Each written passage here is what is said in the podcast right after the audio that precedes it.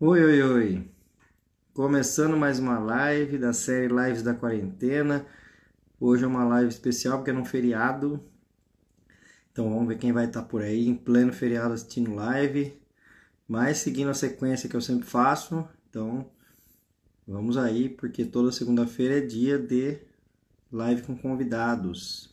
E hoje eu tenho uma convidada que é a Vanessa Galvani que vai vir falar para gente sobre os impactos emocionais para o bebê no seu nascimento.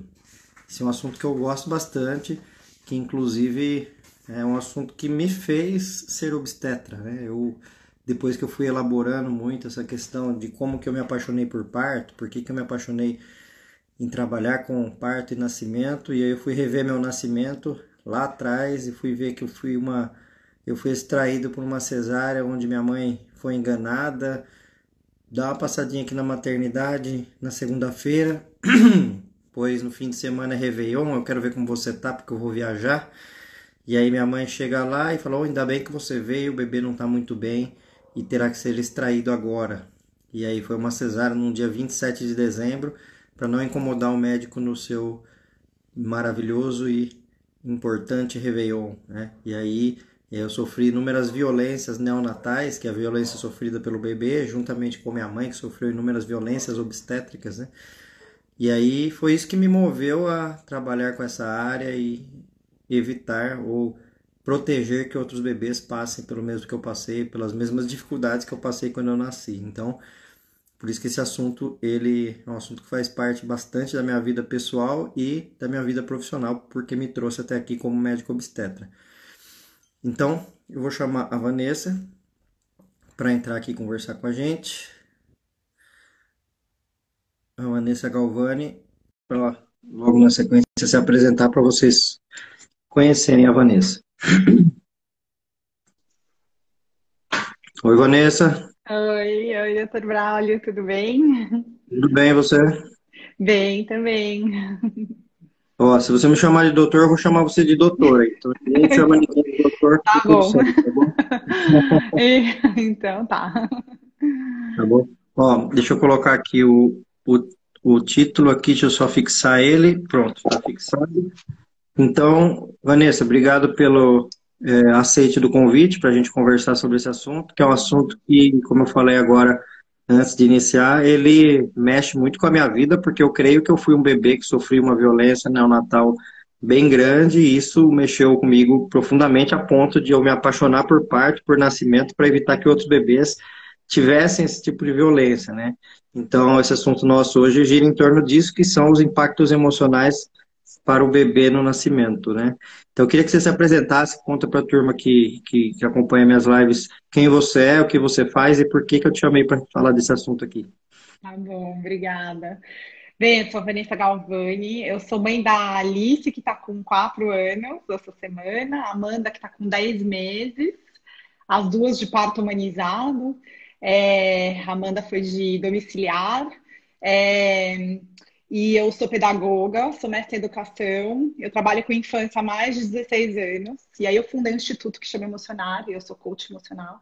E eu sou a primeira instrutora do Hand in Hand Parenting aqui no Brasil, que é uma instituição do Vale do Silício, que é baseada na neurociência e na neurobiologia. Que é, foi aí que eu percorri depois que eu virei mãe, né?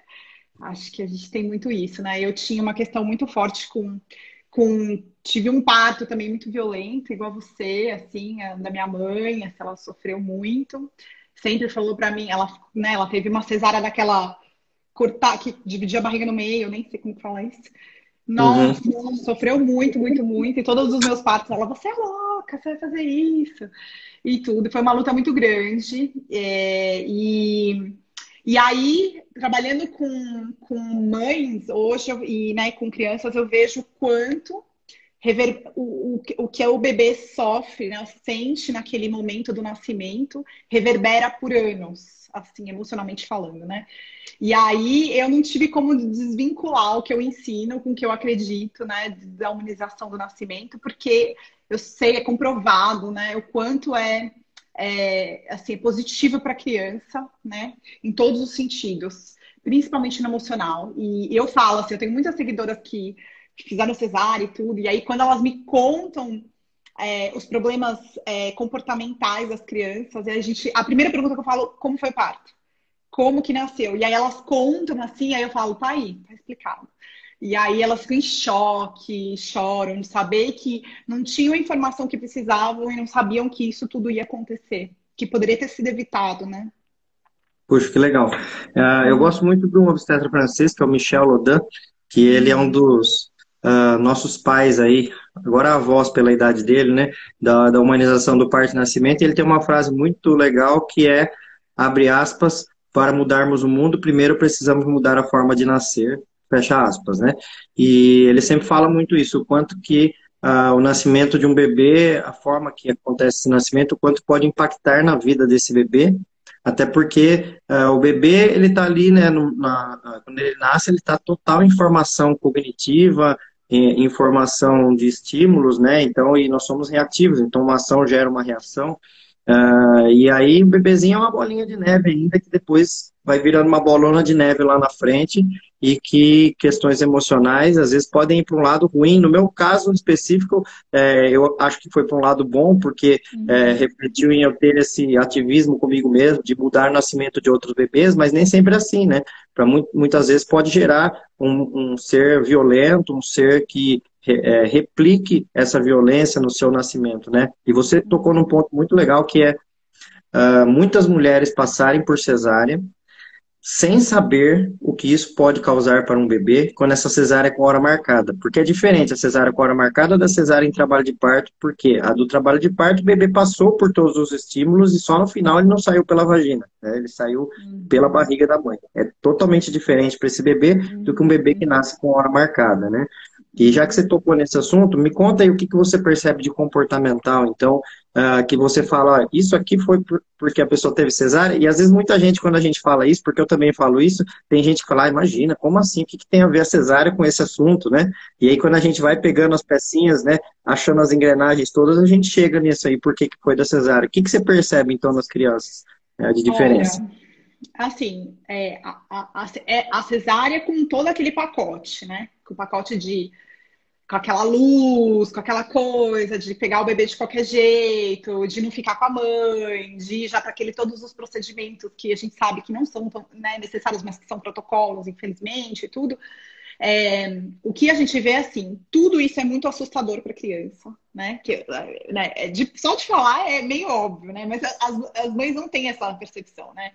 É, que ele tá ali no quentinho, e aí de repente ele leva um susto, né? Um susto de sair na luz, o susto de sair do quente e não ir para o colo, né? E aí o, o é, ter que colocar o colírio, às vezes tomar vacina, uma coisa assim que, que ninguém fala para mim assim, nossa, mas eu não sabia que dar vacina no você não precisa dar vacina ali no hospital, Sim. acabou Sim. de nascer, ele não precisa desse trauma logo. Então assim, então a vacina, todos esses procedimentos assim, tirar ele sem ele estar tá pronto, sem passar todo pelo processo, o que acontece é assim, o corpo sofre, sente o trauma, que é tudo muito assustador. E isso, ele é, é registrado pelo sistema límbico, tá? E aí, assim, explicar que é uma didática bem simples do cérebro, para quem não entende muito, eu gosto de explicar que o cérebro é dividido como se fossem dois andares. Então, o andar de cima é o cérebro racional, que é onde fica o córtex, córtex pré-frontal, que é a parte pensante, que controla os nossos impulsos, que a gente consegue julgar se, uma coisa é boa ou é ruim.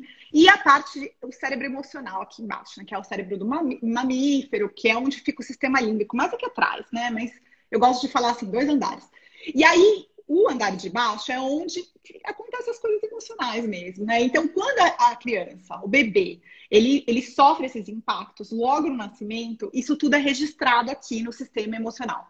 Só que o nosso sistema límbico, ele não é muito esperto, assim. Ele, ele vai captar os sinais não verbais. Então, uma luz forte, um cheiro específico, alguma coisa que foi feita, alguém que segurou ele muito, ou, enfim, alguma dessas coisas esses são elementos que vão ficar registrados ali no sistema emocional do bebê. E aí, enfim, ele pode ser um bebê que chora muito por causa disso, né? Se tiver, então assim, dependendo do que, do que aconteceu, é, uma mãe que sai de perto, ele pode ficar desesperado porque teve esse, essa separação logo pós-parto. Então, isso reverbera também como uma questão de uma criança que tem uma dificuldade de, de ansiedade de separação muito normal, mais normal do que, muito mais elevada do que o normal. Porque é normal, o bebê quer ficar junto uhum. com a mãe. Mas, mas assim, uhum. você vê que tem gente que fala, nossa, mas eu consigo nem respirar. Então, assim, é, é, isso agrava mais, né? E, e, assim, no primeiro ano, né? Aí depois do primeiro ano, quando a criança começa a se movimentar, uma coisa que é assim, é uma das coisas que todo mundo me procura, criança agressiva. A criança começa a ficar muito agressiva. E aí bater, bater. E aí todo mundo fala, ah, mas eu, eu ensino que não pode bater, tem alguma coisa errada. Só que a, res, a resposta do sistema límbico é congelar, fugir, ou lutar, como sobrevivência, né? Que em inglês lá é o fight, fly or, or freeze, né? Então, o que, que acontece? Eu passei por uma experiência traumática e eu não tive como me lutar pela minha vida. Então, quando eu nasci, fizeram vários procedimentos comigo, eu não pude. Eu não pude me defender, eu não pude escapar daquela vacina, eu não pude sair, eu não pude fazer nada, eu não pude ficar com a minha mãe e tudo. Aí o que, que aconteceu? Aquilo, o sistema, né, o, cérebro captou toda aquela informação. E aí, quando a criança tem um ano, acontece gatilhos, né, que relembram ela daquela situação assustadora, traumática, né? Foi um trauma no parto ou no pós-parto também, né? Então, aí o que que acontece? Sei lá, a mãe sai de perto, a criança bate. Então, assim, quando a mãe vem falar comigo, assim, a gente vê, né?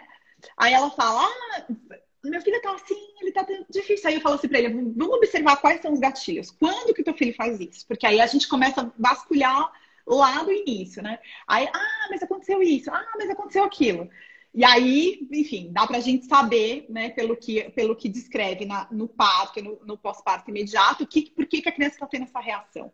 E aí ela é agressiva, no sentido de que não é culpa dela, é que, como eu falei, né, o sistema, o sistema límbico ele não consegue diferenciar que agora ela está segura e, e, que ele acha que é a mesma experiência do parto. Então ele fala assim: luta pela sua vida, luta pela sua vida. E a, a criança começa a bater, ela fica muito agressiva. E aí as mães falam: eu não sei o que fazer, não sei o que fazer, castigo não resolve, isso não resolve.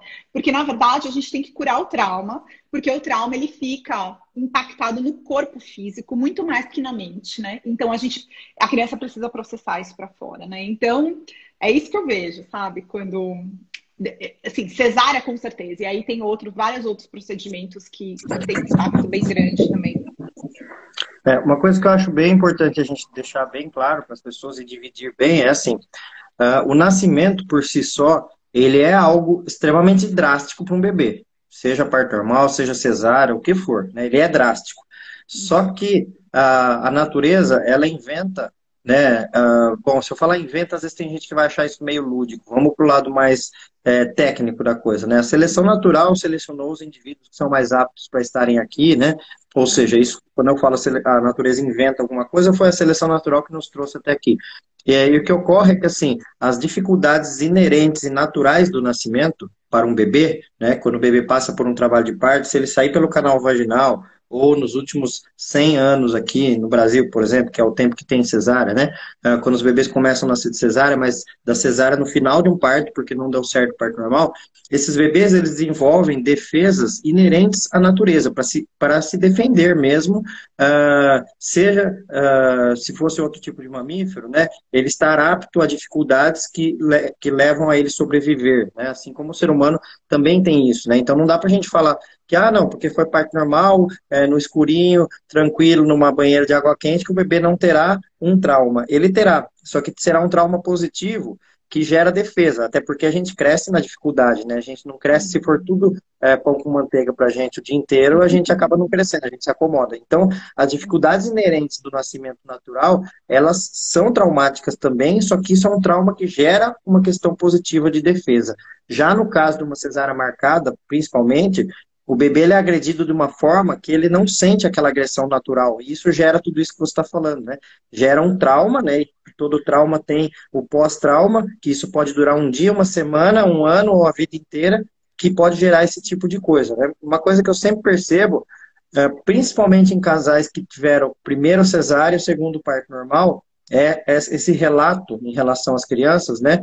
uh, falando assim, nossa, o que nasceu de cesárea é irritado, o que nasceu de parto normal é calmo. Que nasceu de cesárea pega doença, tem alergia, o que nasceu de parto normal não. O que nasceu de cesárea tem dificuldade de amamentar, o que nasceu de parto normal não tem tanta dificuldade, né? E assim por diante. Então, um conjunto de coisas que está dentro do pacote que você falou também, que não é só uma coisa, né? É um pacote de coisas que vai levando a um ser ser diferente. Eu costumo usar uma, uma comparação do nascimento é, natural, ou seja, passar pelo trabalho de parto comparado ao com hora marcada, com, quando a gente está dormindo à noite, e se alguém jogar um balde de água na sua cara, acender a luz, abrir a janela, jogar você no meio do quintal e falar: chegou a hora de trabalhar, vamos lá, acorda, tá na hora, comparado ao um sábado de manhã, um domingo de manhã, aquele que você acorda com o passarinho, e deixa falar, ah, vou ficar mais um pouco dormindo ainda. Aí, se na hora que você não aguenta mais ficar na cama, você levanta porque você quer. Você fala, ah, vou levantar, que bom, gostoso, começou o dia, né? E, é, e tem essa diferença. E se para um, um adulto isso naquele dia gera reflexos, né? A pessoa que acorda de uma forma tranquila, ela vai ficar bem humorada o dia inteiro. O que acorda de uma forma brusca vai ficar mal-humorado o dia inteiro, né? Isso reflete para a vida das crianças, né? Uhum. Uh, você, você percebe que é, nessa questão comportamental, não só a questão de agressividade, que é o que você citou, mas outros tipos de, de é, expressão, do tipo medo, do tipo é, falta de vínculo, ou alguma outra é. coisa que você nota de diferença? Então, é, então, porque a linha que a gente segue lá, que eu falei para você no começo, é o seguinte: a agressividade ela é o reflexo do medo.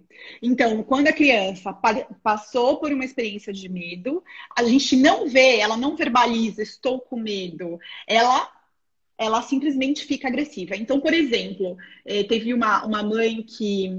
Ela, até, ela teve. E também tem coisas que vão acontecer no parto também, que estão fora do controle, né? Eh, você sabe. Então, por exemplo, teve uma, uma amiga minha que teve um parto humanizado e tudo.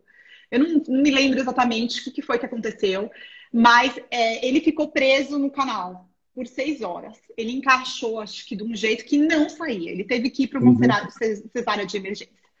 E aí, uhum. enfim, foi tudo humanizado, assim, nossa, foi, enfim.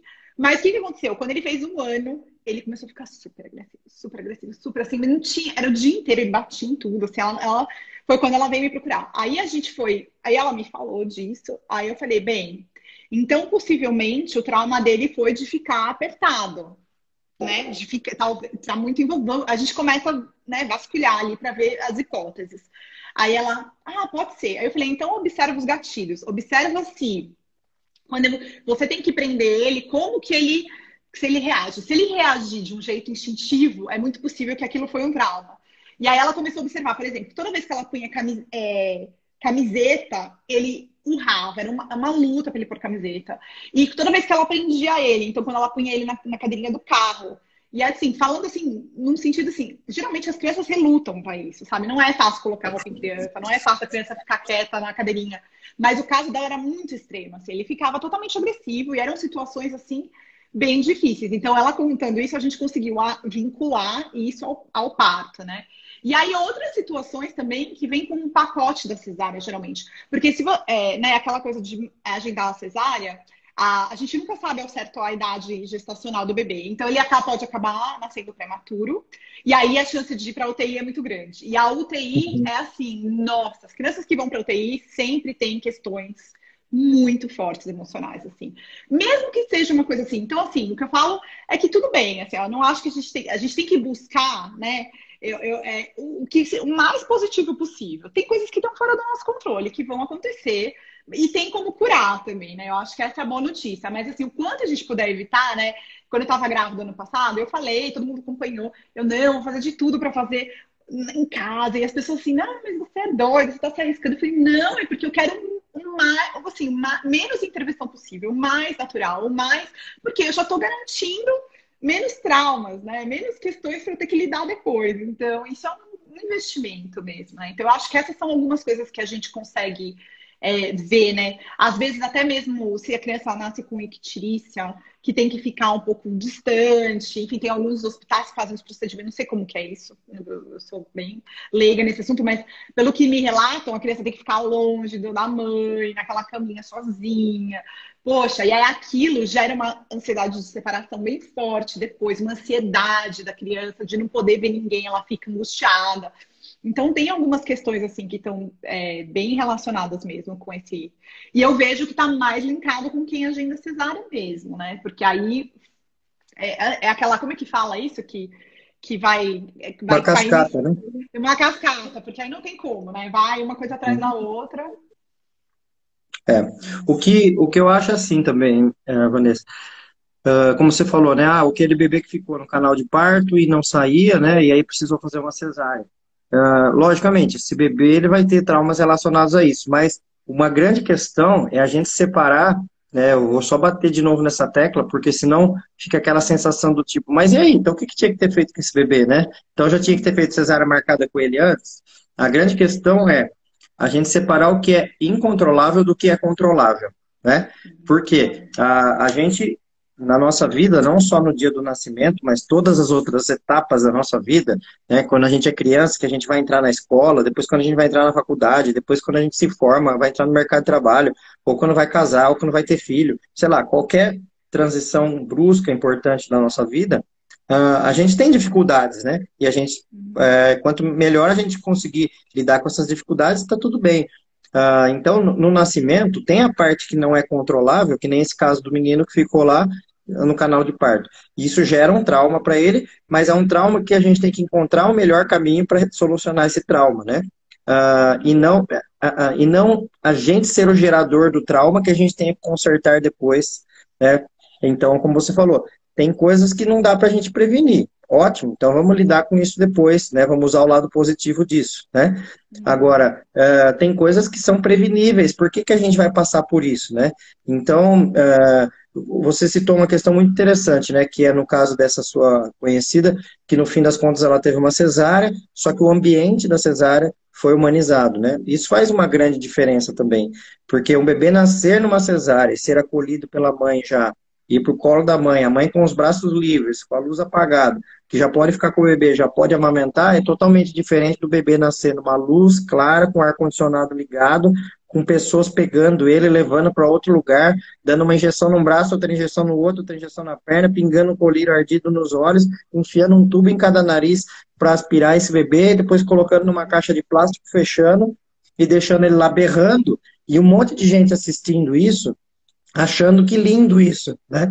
Então a pergunta que eu quero fazer, com a boca seca, desculpa. Hum. A pergunta que eu quero fazer para você agora é, é, o seguinte: como a gente vive hoje numa cultura onde tem um bebê berrando ali, né, nessas fotos, nesses vídeos, e tem muita gente falando, olha que lindo, como Deus é perfeito, como o nascimento é lindo, né? E sem julgar essas pessoas, porque essas pessoas elas não estão enxergando o que está acontecendo com aquele bebê. Mas me fala um pouco o que você pensa desse assunto e, e, e se você acha que existe alguma forma diferente de a gente conseguir tocar essas pessoas para quando elas olharem um bebê berrando assim que ele nasce, não achar que está tudo bem com esse bebê, porque não está tudo bem, ele está berrando de medo, está berrando de susto. O natural é um bebê nascer sem chorar, nascer ir pro colo da mãe, olhar para a mãe, ficar ali. Ele vai chorar a primeira vez que ele tiver medo, que ele tiver frio, que ele tiver dor, mas ele não precisa nascer chorando. E todo mundo olha para essa cena do bebê pendurado de cabeça para baixo num vidro, e todo mundo batendo foto, tirando foto, ou agora pelo Zoom, né? Eu vi esses dias um monte de gente pelo Zoom, vendo uma cesárea marcada, o médico tira o bebê e mostra todo mundo, ah, que lindo, e o bebê lá chorando de dor, né? Como que você vê as pessoas, os adultos nessa história? É, eu acho assim que é uma desinformação mesmo, né? Essa, essa cultura que a gente tem, né? Eu lembro assim, o meu marido, eu tenho um enteado de 23 anos. Então, quando a gente estava planejando ter filho, aí uma amiga me falou do filme, né? Do, do Renascimento do Parto e tal. E aí, quando eu assisti, eu chorei o filme inteiro. Eu, eu só conseguia falar nisso, assim. E, e eu quase caí na cesárea desnecessária, porque eu tive um problema de esfíncter. Eu tive que fazer uma cirurgia e, e eu, eu, eu fui num proctologista. É até interessante falar super famoso da USP, tarará, tarará, e o cara virou e falou assim pra mim: se você fizer parto normal, você vai. Você nunca mais vai, você vai usar fralda pro resto da sua vida. Tipo, ele me assustou, eu, tive, né, eu tava namorando ainda, eu não tava nem.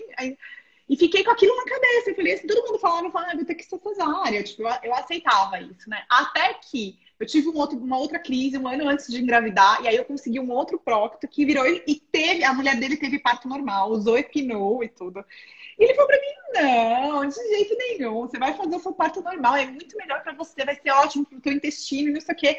Então, assim, olha quantas informações, né? E aí eu tava tendo essa questão toda, e aí eu falei, eu assisti esse filme e fiquei chocada. E aí eu falei pro meu marido, vamos assistir, vamos assistir, que você tem que assistir.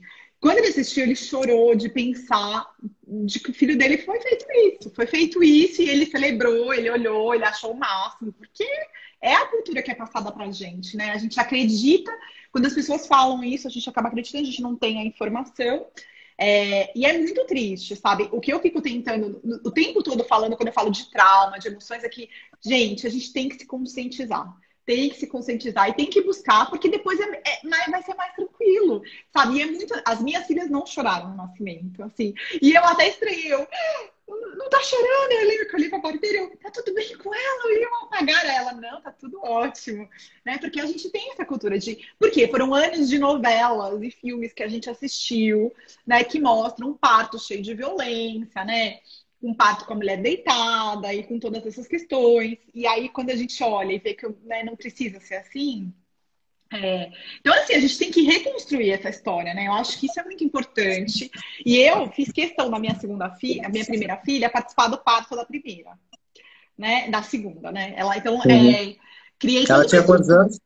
Ela estava com três quando a Amanda nasceu. Uhum. É. Aí eu contratei uma outra doula só para ficar com ela, para meu marido ficar comigo, uma doula comigo e tal. Aí, é... e aí, tipo, três meses antes eu fui falando muito do parto, né? Eu mostrei o livro, eu tenho um livro infantil lá da Naoli, comecei a ensinar, falei que era parteira e tarará, e tarará. Eu sabia que a experiência podia ser traumática para ela. Mas, uhum. ao mesmo tempo, eu sabia que era ia ser tão empoderador que seria a coisa mais especial que eu podia fazer por ela. Que eu quero empoderar uhum. elas para que nada do que elas escutem seja a experiência delas. Porque elas possam virar uhum. e falar assim, não, mas imagina, aí é besteira, imagina, eu vi tudo. E foi realmente, teve, na hora assim que eu tava no expulsivo, assim, foi muito assustador. E ela, ela ficou um pouco assim, assustada tal. E depois que a Amanda nasceu, ela teve um ataque de raiva, assim, ela se jogou no chão, assim, urrava. Aí minha doula foi lá, acolheu ela, tudo. E aí depois ela foi lá, super amorosa e tudo. E, e, aí depois demorou uns seis meses para ela reestruturar o parto na cabeça dela. Todo dia ela me perguntava, pedia para contar o parto, tipo, 50 vezes. O que, que tinha acontecido, o que, que tinha acontecido. E hoje, assim, ela acha o máximo, ela conta para todo mundo. Então é isso, sabe? É, poder empoderar e a gente tem que cuidar dessa geração que a gente está né, educando e, e criando, para que eles saibam o que, que, é esse normal, né? E que tratar uma criança desse jeito não é normal, né? Não é nada normal, assim. Então, que pode esperar para dar vacinas, né? Eu sei, é importante, mas não precisa ser na hora ali, poxa, vamos esperar, o bebê acabou de nascer, né? Tudo ali naquele primeiro momento é um. Então, assim, que nem o exemplo que eu dei, foi muito minimizado. Então, assim, se, se, ela não tivesse tido essas coisas, ela possivelmente o trauma dele teria sido ainda maior. Né? E ela demorou, ela demorou dois anos e meio para ajudar ele a curar isso, e, e ele hoje ele está super bem. Então, assim, imagina, se tivesse tido mais questões ali naquela, naquele parto, possivelmente ela estaria ainda lidando com isso, né? Ou se ela não conhecesse é, a abordagem que eu ensino e tudo, ela talvez nem soubesse, estaria medicando, diagnosticando, enfim, outras coisas, e a, a criança ainda poderia estar muito difícil, né? Então, tem isso também. Pois é. Uh, Vanessa, tem algumas perguntas aqui de umas, Ai, algumas pessoas que eu vou começar a te passar, uh, mas só é, terminar essa primeira parte comentando Uh, diz que você falou da criança assistir um parto, né? E muita gente fala isso, fala, olha, tem é, o bebê, a, a, criança, né? Três anos, quatro, cinco, seis, vai ter um trauma, né? Na verdade, assim, a gente tem trauma todos os dias da nossa vida, né? Como eu falei, todo mundo, tem trauma, traumas bons e traumas ruins, né? Uh, a criança, ela, ela tem muito poucos preconceitos, né? A não ser que já foram embutidos nelas alguns preconceitos, mas ela não tem preconceitos, né? Então ela não sabe direito o que é um parto, né? Então quando ela vai viver aquela experiência e ver a mãe dela parindo, vai ser um trauma que muitas vezes vai ter um lado positivo, algumas vezes pode ter um negativo, mas em geral, quem tem muito mais trauma e muito mais preconceito são os adultos. Por isso que eles olham e falam assim: ai meu Deus, a criança vai sair traumatizada no parto, né? E tem um filminho que eu assisti recentemente, que me indicaram aqui numa live, até achei demais, o um filme que é o Divertidamente. Já, já assistiu esse filme? Já, já. E aí, uh, achei muito legal a forma que eles colocam, né? Uh, quem não assistiu, assista porque é demais, assim, para você entender como que a criança vai construindo ali, né, dentro da sua mente as coisas, né? Uhum. Você tem a alegria, você tem a tristeza, você tem o medo, você tem a raiva, você tem o nojo, né? E aí dentro desse você vai equilibrando cada um. Então, ah, a criança vai sentir um nojo de ver uma meleca saindo ali, a placenta, vai, mas beleza, tá tudo bem, é um nojo natural, né? Faz parte. Ela vai sentir uh, raiva, que nem você falou, ela teve um ataque de raiva, assim que ela nasceu, se tacou no chão, ela vai ter medo na hora que eu ouço você gritando, você grita, ah, meu Deus, o que, que vai acontecer? Minha mãe tá morrendo, será o que, que tá acontecendo com ela? Né? Uhum. Mas aí no final de tudo ela vai voltar com muita alegria. Pode ver que você descreveu cinco sentimentos aqui rapidamente, né? Ela volta com muita alegria pelo nascimento da irmã e para estar junto, e tá tudo bem estimular todos esses, né? Ah, nós não somos feitos só de alegrias, nós somos, nós somos construídos com todos os sentimentos nossos, né? E isso faz parte da construção de cada serzinho, né? Bom, então vamos para as perguntas. É, ó, eu vou primeiro privilegiar quem me mandou no lugar certo aqui, que é na é, na, na, nas caixinhas de perguntas. Só que deixa eu ver se tem perguntas sobre esse tema, porque me mandaram per algumas perguntas aqui que seria para minha live de amanhã, que é de perguntas e respostas. Uh... Tá, esse aqui não. Então, são perguntas todas que mandaram na caixinha, que nem o mesmo assunto de hoje. Então, vamos para as que tem. Que... Que eu tenho uma fala. sugestão também, que é assim, eu acho que muitas devem estar se perguntando, tá, o trauma é inevitável, como que a gente pode apoiar a criança a curar isso? Acho que se der tempo eu posso falar um pouquinho sobre isso, se você quiser. Sim, mas vamos, vamos responder primeiro só tá. uma aqui, que a, até eu conheço bem ela, ela tá, é, deixa eu falar oi para ela, oi Ingrid, eu, uhum. eu tô vendo que você está escrevendo aqui, eu tô aqui esperando para fazer a pergunta que você está fazendo aqui. Uh, e ela tá falando assim, ó, uh, de tantas dores, essa é uma que mexe muito comigo. Meus dois filhos tiveram trabalho de parto, mas um acabou numa cesárea desnecessária e a pequena, a mais nova, num parto com um desfecho ruim. Né? Quais as consequências emocionais que eles podem ter? Sempre penso nisso e não é uma. Calma aí que eu tô lendo que ela foi mandando em partes a pergunta. Uhum. E não é uma. Calma aí. Espera aí que estou chegando na janela de novo. Uh, temos que ter cuidado com a palavra sempre, né? Sempre terão sequelas emocionais. Será que é sempre, sempre, né? Eu já vou usar um pouco da parte do que eu falei, Ingrid, depois eu quero que a Vanessa comente também. Eu acho que sempre tem traumas, sempre. Todo nascimento, o mais lindo de todos para nós, o mais horrível para nós, terão traumas, uh, e alguns serão usados positivamente, outros negativamente. Uh, o que, que você falaria para a Ingrid nesses casos? Uh, como ela disse, teve uma cesárea que foi em trabalho de parto e que, que foi considerada desnecessária, e a segunda que foi um parto normal, que, que não foi tão bom para ela, para bebê. Você acha que isso gera um problema ou tem como corrigir? Daí você já aproveita e responde o que você Sim, mesmo levantou agora. Né? É, então é, eu acho assim, o que eu queria deixar claro aqui nesse começo, é assim, a gente tem que fazer de tudo para evitar, né? O máximo que a gente puder. Escolher porque é muito importante, né? Fica mais fácil a vida da criança e a nossa. Agora, aconteceu, tem coisas que vão acontecer. A gente nunca vai pôr o nosso filho numa bolha. E se não aconteceu no nascimento, vão acontecer no decorrer da vida, né? A criança vai tropeçar, vai cair, vai levar um fora da, da menina que quer, né? Que tá afim. Tantas coisas vão acontecer, vão gerar trauma. Às vezes acontece acidente, né? Mais graves ou não.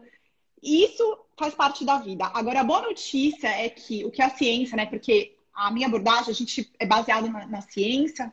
É, o que a gente viu é que o corpo naturalmente tem cinco formas de curar o trauma. E geralmente a gente não sabe essas formas e a gente não permite que a criança cure, tá?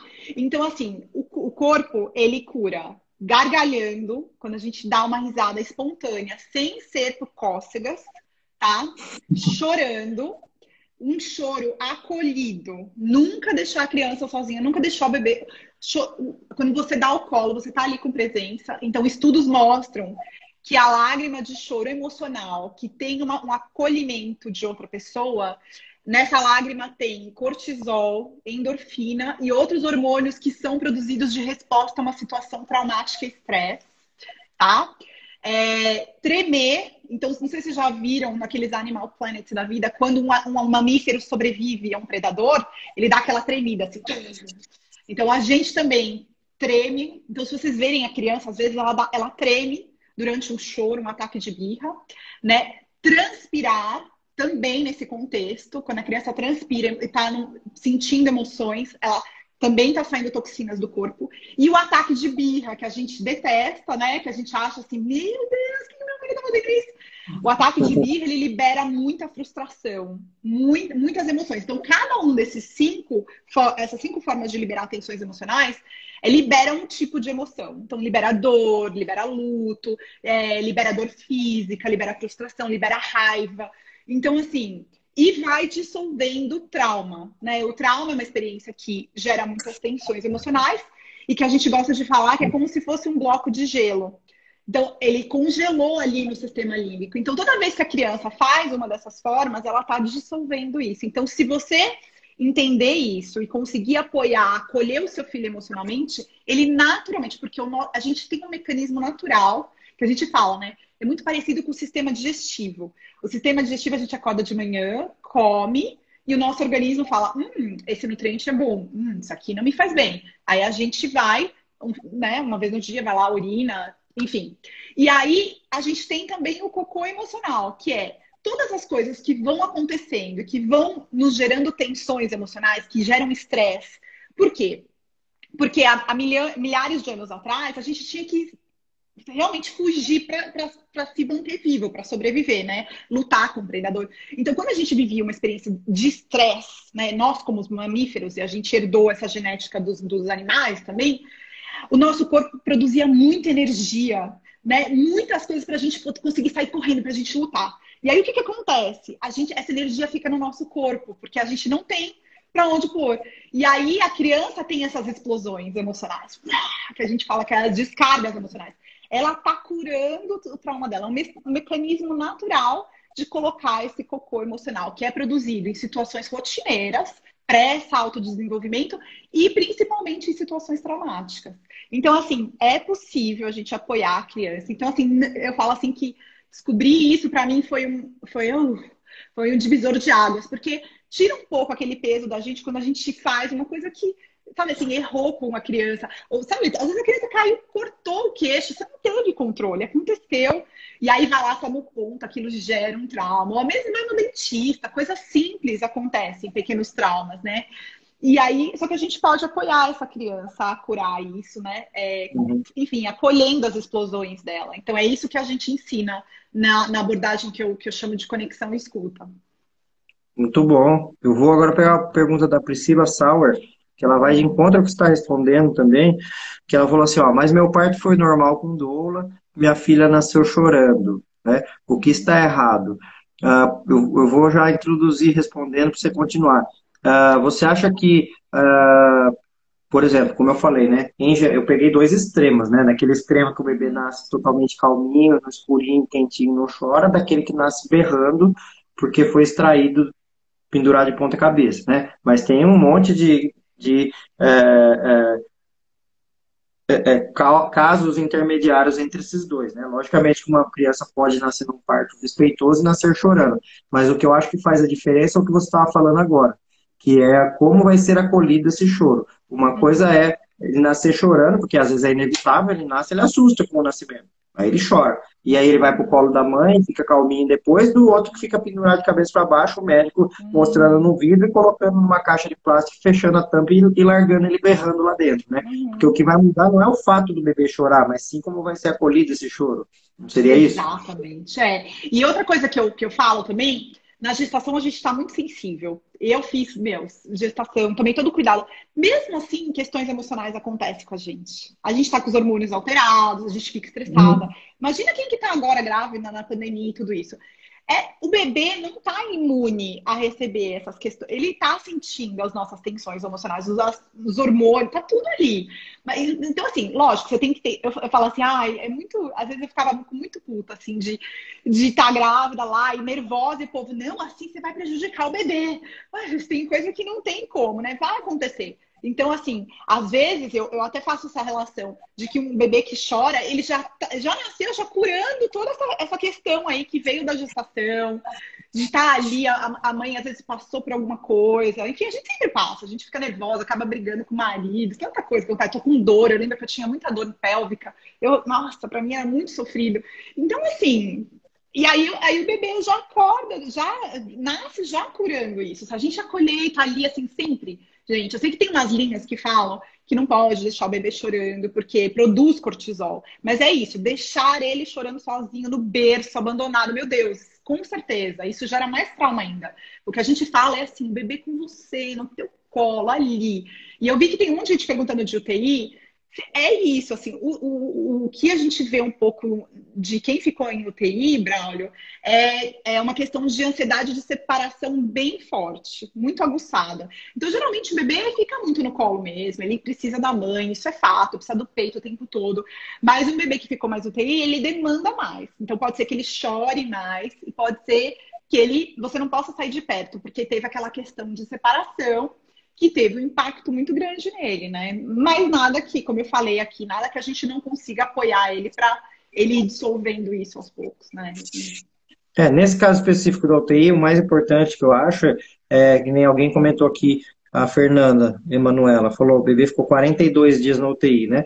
Quanto mais tempo um bebê fica na UTI, mais importante a mãe saber que tudo bem, a UTI foi necessária para a sobrevivência do bebê, porém ela gera traumas e não pode ser esquecido esses traumas. Simplesmente, ah, saiu da UTI, está tudo bem agora. Não, tem, ah, as reações da criança têm que ser entendidas e têm que ser acolhidas da melhor forma é, pela mãe, né? Bom, uh, tem gente perguntando, a Michela perguntando se a live vai ficar salva. Sim, todas as lives ficam salvas no feed agora no Instagram, então depois é só entrar lá. Quando acaba, ela já fica salva imediatamente. Uh, ó, tem mais uma aqui que eu já tinha olhado, deixa eu só achar onde ela estava. Ah, tem gente comentando que a live está perfeita, necessária. Obrigado, esse tema eu também acho muito interessante. Cris em Boaba. Uh, a Maíra Abraão está perguntando assim, ó, que já vai de encontro a esse assunto da UTI, né? Os bebês vindo de cesáreas necessárias e muitos dias de UTI neonatal.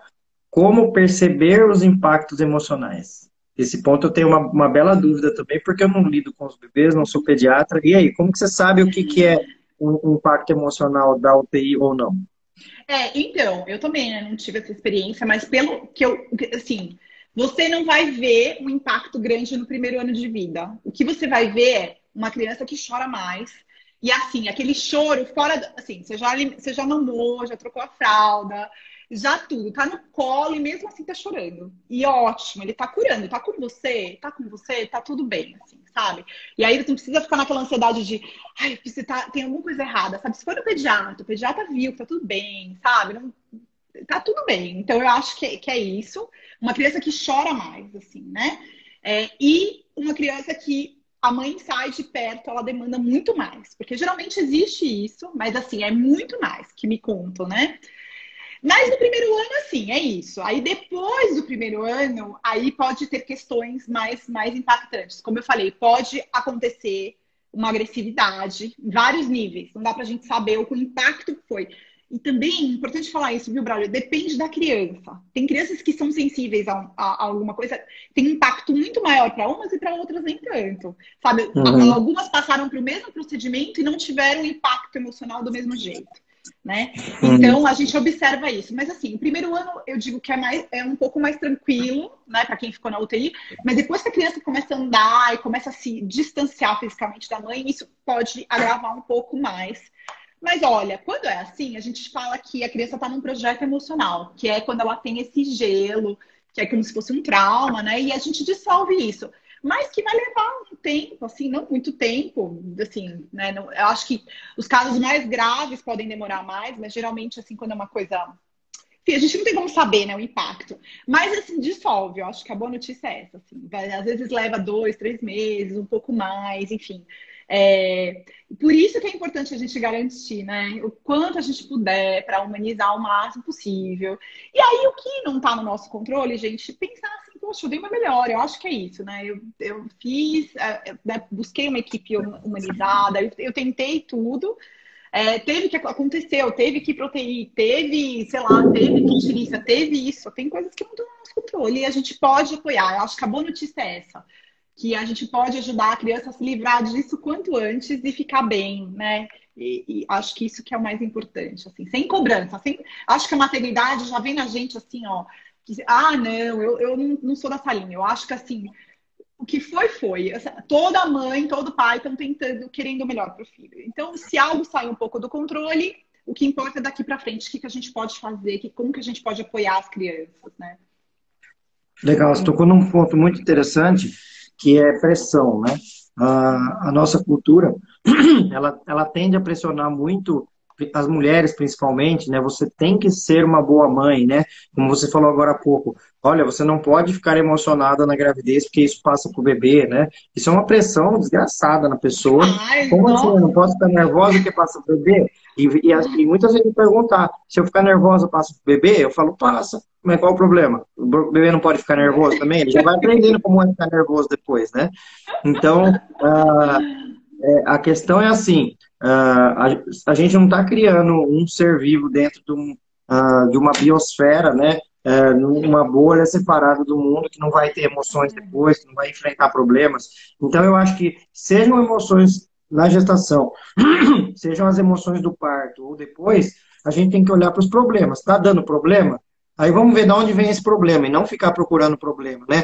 Por exemplo, ah, o bebê nasceu de um jeito X, deixa eu ficar olhando para ver se ele vai ter o problema Y. Não. Se aparecer um problema, vamos entender se esse problema é do nascimento, porque não tem só problemas no nascimento.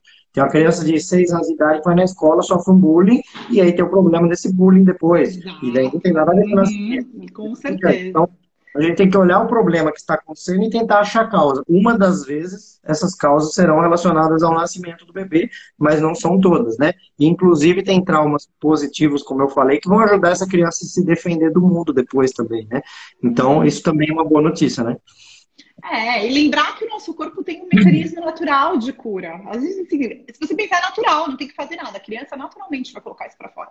Então, que bom, né? O corpo é muito inteligente, né? Mesmo jeito que a gente sofre esses impactos, isso também sai da gente. Então, acho que isso é, é uma boa notícia. Vamos se apegar a isso, né? Legal, muito bom. Deixa eu ver se agora chegaram mais perguntas na caixinha aqui. Ó, aí agora chegou. É... A Marcela, deixa eu ver se está para ler tudo. Os bebês que têm dificuldade de respirar quando nascem costumam ter um tipo de reação específica? Uh, você, você, consegue perceber isso? Vanessa, ah, por exemplo, o bebê então. nasce porque ele uhum. pode ter dificuldade respiratória tanto numa cesárea eletiva, né, que daí muita gente, às vezes, esses dias até vi uma reportagem de uma pessoa famosa até dizendo, nossa, ainda bem que meu bebê nasceu no dia X, porque ele nasceu com dificuldade respiratória, imagine se tivesse esperado mais, só que mal sabe ela que o bebê teve dificuldade respiratória porque foi uma cesárea marcada, né?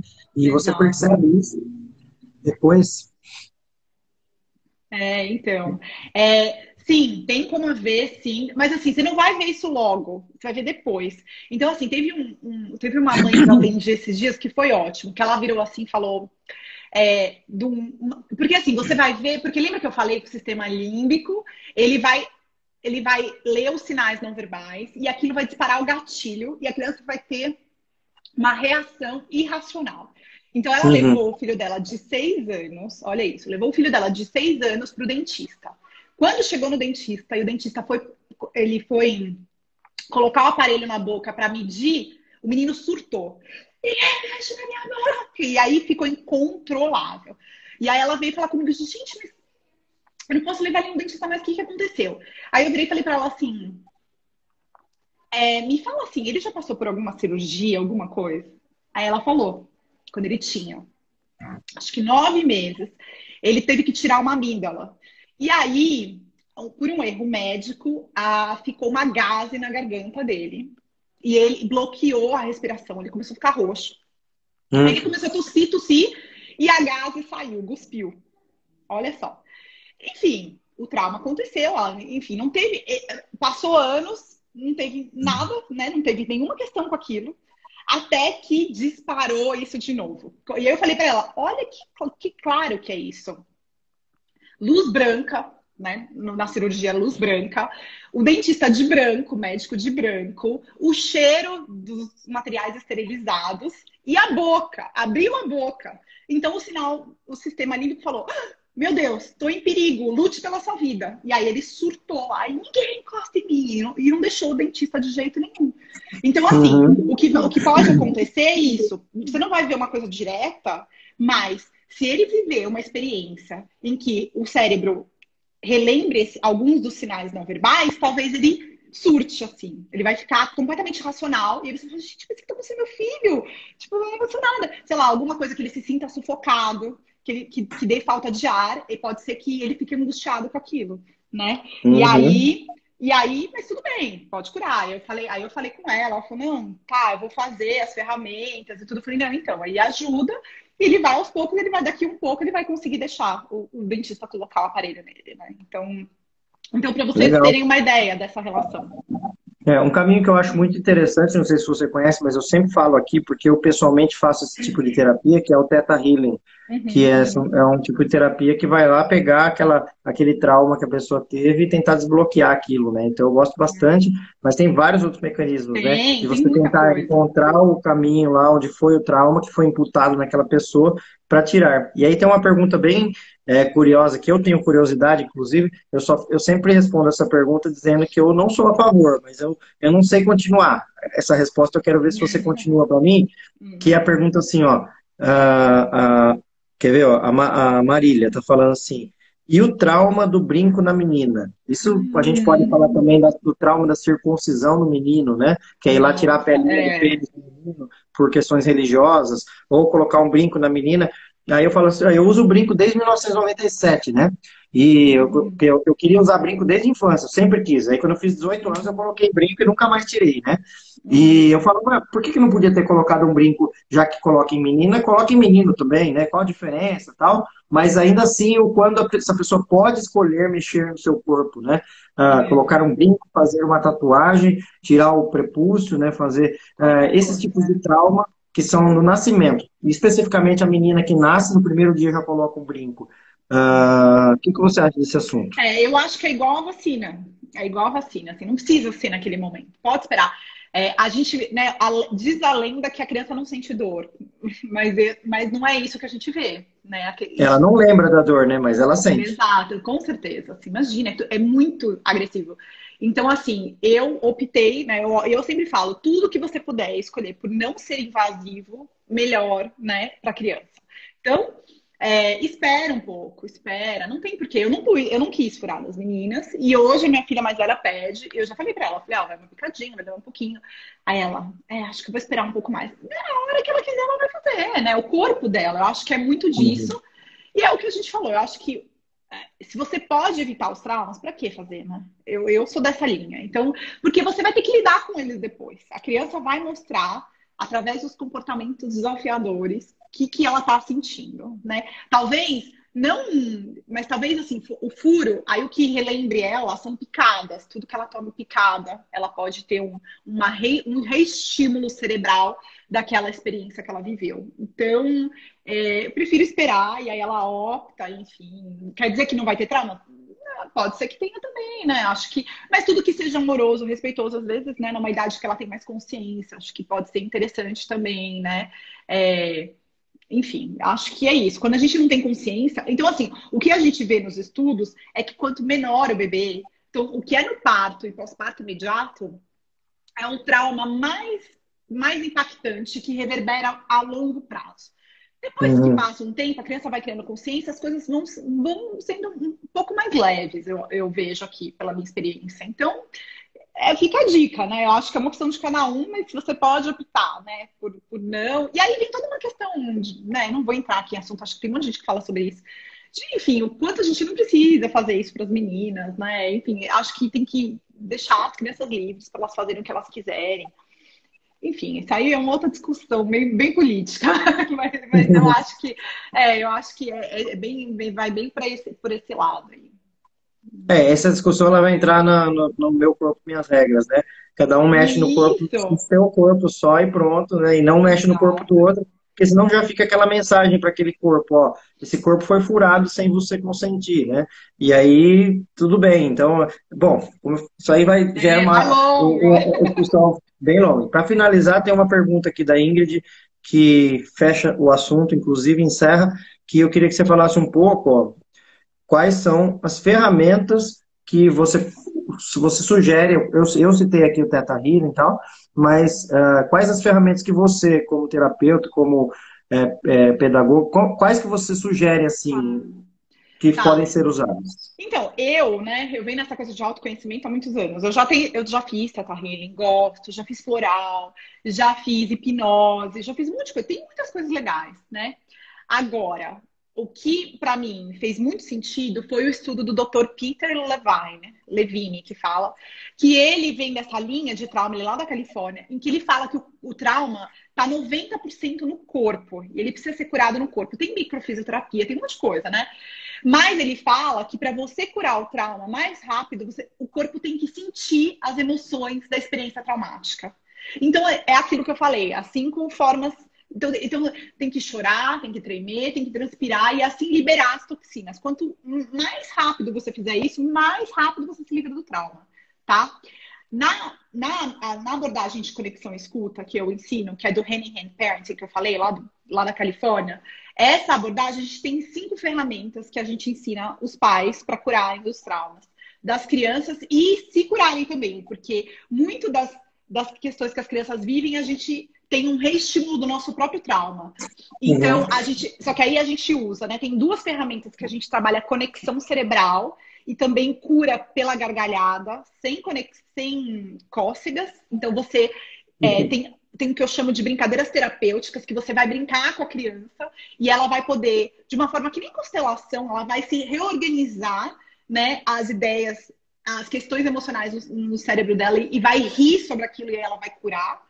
E a outra forma é você fazer o que a gente chama de escuta presente, que é você acolher toda a explosão emocional que o teu filho que ele demonstra que ele está precisando. E aí tem um jeito de você observar os sinais que a criança mostra que ela tá cheia de tensões emocionais. Gente, aí para falar isso, né, Brau, eu vou falar um pouquinho. Eu tenho um canal gigante lá, com um monte de vídeo, três anos, no YouTube, eu tô no Insta aqui, Vanessa Galvani Oficial, e também no Telegram.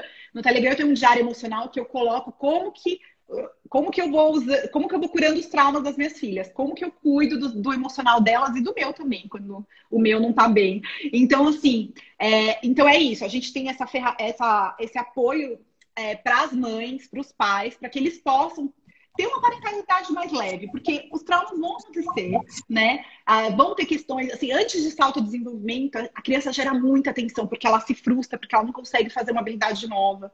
E aí ela precisa colocar isso para fora. E aí, quando a gente sabe isso, fica tudo muito mais fácil, né? Eu tô saindo com um livro agora, mês que vem, que chama Chorar é Essencial, que fala sobre isso, sobre a ciência, todo essa, essa, esse mecanismo natural de cura. Então é muito legal. Então fiquem, fiquem de olho lá, tem muito conteúdo para quem quiser. Legal. Eu fiquei super interessado no conteúdo também, desde quando a gente é, combinou de fazer a live, né? Eu, eu, não, eu não tenho filhos ainda, eu tenho uma filha cachorrinha, né? Mas filha gente eu não tenho. E, mas eu me interesso muito porque eu vim trabalhar com essa área justamente para melhorar a vida dos bebês, né? E aí, indiretamente ou diretamente, eu acabo ajudando as mães também nos partos, né? E por aí vai, aquela longa história que eu já contei aqui, uh, de como eu vim parar nesse, nesse mundo. Mas eu acho que é, eu penso que a gente não tem como só imaginar que a gente vai viver sempre na alegria, né? Assim como eu falei lá, eu dei aquele exemplo do filme lá, Divertidamente, a gente tem que explorar os outros sentimentos, a tristeza, a raiva, a, a, os medos, o nojo e por aí vai, explorar todos eles para usar da melhor forma possível, né? Uhum. E cada mãe, cada pai entender que se está fazendo o que sente que é o melhor fazer, esse é o melhor pai do mundo e essa é a melhor mãe do mundo para aquela criança, né? E aí você pode tentar arrumar ferramentas aí para tentar corrigir problemas que estejam acontecendo, né? E quem então é, foi interessado no, nesse assunto aqui, siga a Vanessa no canal dela. A maneira de seguir por aqui pelo Instagram é só clicar nas duas bolinhas que tem aqui em cima, vai abrir a opção de ou me seguir, para quem já segue, ou seguir a Vanessa para quem queira seguir. O, o, seu canal do YouTube está como Vanessa Galvani. Vanessa Tem algum outro nome? Vanessa, Vanessa Galvani, Galvani, no Telegram também, Vanessa Galvani. Uhum. Vanessa Galvani também. Então, uhum. vocês têm aí os caminhos para procurá-la. Obrigado, Vanessa, pela eu conversa. Que agradeço, eu que agradeço pelo tempo. Como eu te falei, né? Tem tudo, eu, eu vejo, eu faço uma parceria muito grande com o pessoal do, do parto humanizado, porque para mim tem todo sentido, né? Quem se preocupa e cuida na gestação, cuida na hora do nascimento, tem todo o sentido de olhar isso. É são pessoas que estão mais é, predispostas a querer cuidar do emocional da criança, assim, né? Para que elas cresçam emocionalmente saudáveis. Então, fico muito feliz mesmo. Tá dentro daquele pacotão, né? Que a gente é. fala também, né? Porque tem o pacotão do lado e tem o pacotão do outro, né? O pacotão do nosso lado aqui seria a uh, humanização do parto e nascimento, essa conexão depois na criação, né? Né? Tanto a amamentação estimulada Exato. o máximo de tempo possível, assim como vários outros temas que estão neste pacotão, né? No, no pacote da cesárea eletiva, que tudo bem, tem as suas escolhas para quem queira, mas entra um outro pacote que eu sempre falo, uh, gente, Uh, quem, quem vai ter parto humanizado vem me perguntar assim, ah, eu compro cinta pós-parto, ganhei chupeta, ganhei mamadeira. Eu falo, ó, isso aí não faz parte desse pacotão aqui, é do outro pacotão, né? É chupeta, mamadeira, é cinta pós-parto é, e por aí vai. Então são, é. são linhas diferentes, então que bom que a gente está alinhado aí na mesma linha e uma, e uma coisa gera continuidade para outra, né? Legal, Obrigado. Isso aí, eu que agradeço. Muito obrigada. Obrigado. Gente, então fica, ficamos por aqui.